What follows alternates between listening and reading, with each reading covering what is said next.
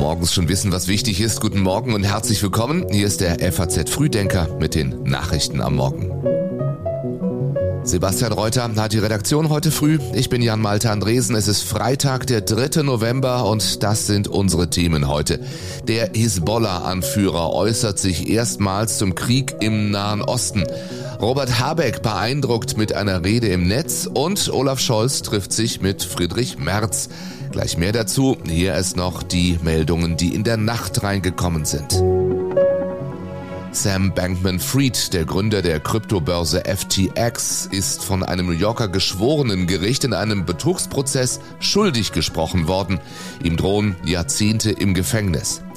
Der stellvertretende FDP-Chef Wolfgang Kubicki will die Einbürgerungsreform in ihrer bisher geplanten Form stoppen. Ansonsten werde das Problem des importierten Islamismus und Antisemitismus, wie er sagt, kaum noch zu bewältigen sein. Und bei der Verkündung des offiziellen Wahlergebnisses erlebt Neuseeland eine Überraschung. Das konservative Bündnis des Multimillionärs Luxon verfehlt die erwartete Mehrheit. Erstmals seit Ausbruch des Krieges in Nahost will der Anführer der Hisbollah heute eine Rede halten. Seit den Angriffen der Hamas auf Israel besteht ja die Sorge, dass sich der Krieg auf Libanon und andere Länder der Region ausweiten könnte. Immer wieder die bange Frage, was wäre, wenn die von Iran unterstützte schiitische Hisbollah vollends in die Kämpfe einsteigt. Experten zufolge gilt sie als gefährlicher für Israel als die im Gazastreifen herrschende Hamas. An der Grenze zwischen Libanon und Israel ist es zuletzt immer wieder zu Gefechten mit Toten auf beiden Seiten gekommen. Die israelische Armee beschoss gestern eine, wie sie sagt, Terrorzelle und Ziele der Hisbollah im libanesischen Grenzgebiet. Das Militär habe zuvor mehrere Raketenstarts aus dem Libanon registriert. Die Streitkräfte seien bereit, sofort und energisch auf jeden Angriff der Hisbollah zu reagieren. Der Satz Israels Sicherheit ist deutsche Staatsräson war nie eine Lehrformel. Und er darf auch keine werden. Er sagt, dass die Sicherheit Israels für uns als Staat notwendig ist. Das sagt Vizekanzler Robert Habeck in einer fast zehn Minuten langen Rede, veröffentlicht vorgestern Abend als Video auf dem Twitter-Nachfolger X. Ein Video, für das Habeck nun parteiübergreifend Lob bekommt. Auch Israels Botschafter in Deutschland Ron Prosor sagte, es seien die richtigen Worte zur richtigen Zeit. Habeck hatte in dem Video vor dem wachsenden Antisemitismus in Deutschland gewarnt. Während es schnell große Solidaritätswellen gibt, etwa wenn es zu rassistischen Angriffen kommt, ist die Solidarität bei Israel rasch brüchig. Dann heißt es, der Kontext sei schwierig. Kontextualisierung aber darf hier nicht zur Relativierung führen. Dabei sprach Robert Habeck nicht nur von Islamisten und Rechtsextremen, Sorge bereite ihm auch der Antisemitismus in Teilen der politischen Linken. Und zwar leider auch bei jungen Aktivistinnen und Aktivisten. Antikolonialismus darf nicht zu Antisemitismus führen. Insofern sollte dieser Teil der politischen Linken seine Argumente überprüfen und der großen Widerstandserzählung misstrauen. Das beide Seiten Argument führt hier in die Irre. Unterdessen hat Innenministerin Nancy Faeser Betätigungsverbote für die islamistische Hamas und das pro-palästinensische Netzwerk Samidun in Deutschland verhängt. Samidun werde zudem aufgelöst. Ich bin froh, dass es uns gelungen ist, die Verbote beider Organisationen in dieser kurzen Zeit auf den Weg zu bringen. Antisemitismus in Deutschland hat keinen Platz, egal von wem er ausgeht.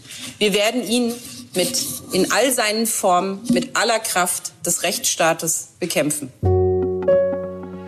Zum eigentlichen Kriegsgeschehen. Die israelische Armee hat nach eigenen Angaben Gaza-Stadt umzingelt.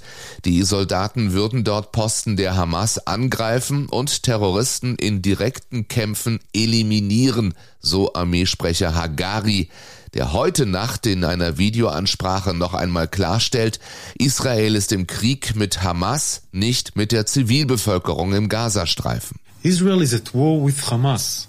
Israel is not at war with the civilians in Gaza. We are facilitating the entry of water, food, medicine and medical equipment into Gaza. Millions of liters of water per day flow from Israel into Gaza. So der israelische Militärsprecher. Doch angesichts einer hohen Zahl von getöteten Zivilisten erhöht sich der internationale Druck auf Israel. Das Hochkommissariat der Vereinten Nationen für Menschenrechte teilte mit, bei den Luftangriffen auf das Flüchtlingslager von Jabalia könnte es sich um Kriegsverbrechen handeln. Heute reist US-Außenminister Blinken wieder nach Israel. Er werde die Notwendigkeit erörtern, alle Vorsichtsmaßnahmen zu ergreifen, um die Zahl der Opfer unter der Zivilbevölkerung so gering wie möglich zu halten, hieß es aus dem US-Außenministerium. Außerdem werde es um weitere humanitäre Hilfe für die Bevölkerung im Gazastreifen gehen. Gut anderthalb Monate nach der Kapitulation armenischer Streitkräfte in Nagorny-Karabach reist Annalena Baerbock heute in die Konfliktregion. Zentrales Thema der Reise ist die Lage der mehr als 100.000 aus der Region geflüchteten ethnischen Armenier. Armenien spricht in diesem Zusammenhang von Zwangsumsiedlungen. Aserbaidschan argumentiert, die Menschen hätten Nagorny-Karabach aus freiem Willen verlassen. In der Migrationsdebatte sucht der Bundeskanzler den Konsens. Am Montag reden die Länderchefs mit Olaf Scholz über Wege zur Begrenzung der irregulären Migration und über die Kosten für die Versorgung von Flüchtlingen.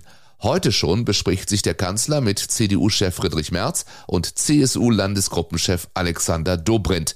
Ein erstes Treffen mit Merz hatte bereits vor drei Wochen stattgefunden. Ich habe dem Bundeskanzler insgesamt 26 Vorschläge übergeben, sowohl was wir innenpolitisch in Deutschland machen könnten, als auch das, was wir in Brüssel machen äh, müssten. Und davon ist die Bundesregierung weit entfernt. Sie hat einige kleinige, kleinere Tuschen vorgenommen am bestehenden Recht, aber die große Zahl des Zuzugs, die wird nicht angepackt. Das sagt CDU-Chef Merz gestern im WDR-Hörfunk.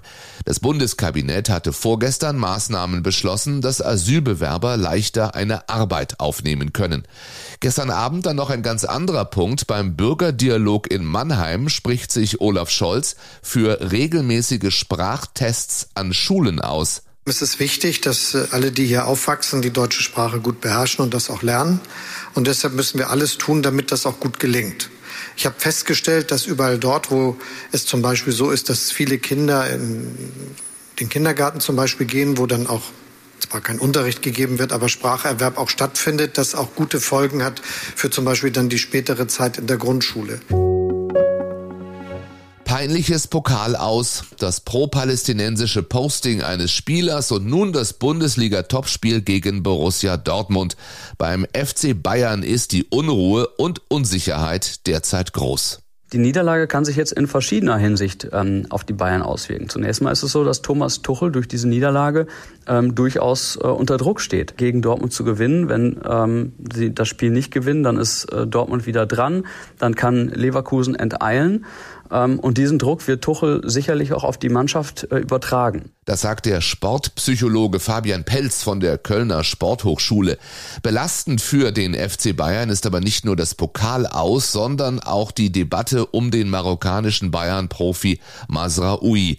Der hatte sieben Tage nach der Terrorattacke der Hamas in Israel in seiner Instagram-Story pro-palästinensische Posts geteilt und sich mittlerweile auch mit Vertretern der israelitischen Kultusgemeinde München und Oberbayern getroffen. Auf FAZ-Anfrage teilte der FC Bayern mit, es war ein sehr vertrauliches, offenes Gespräch.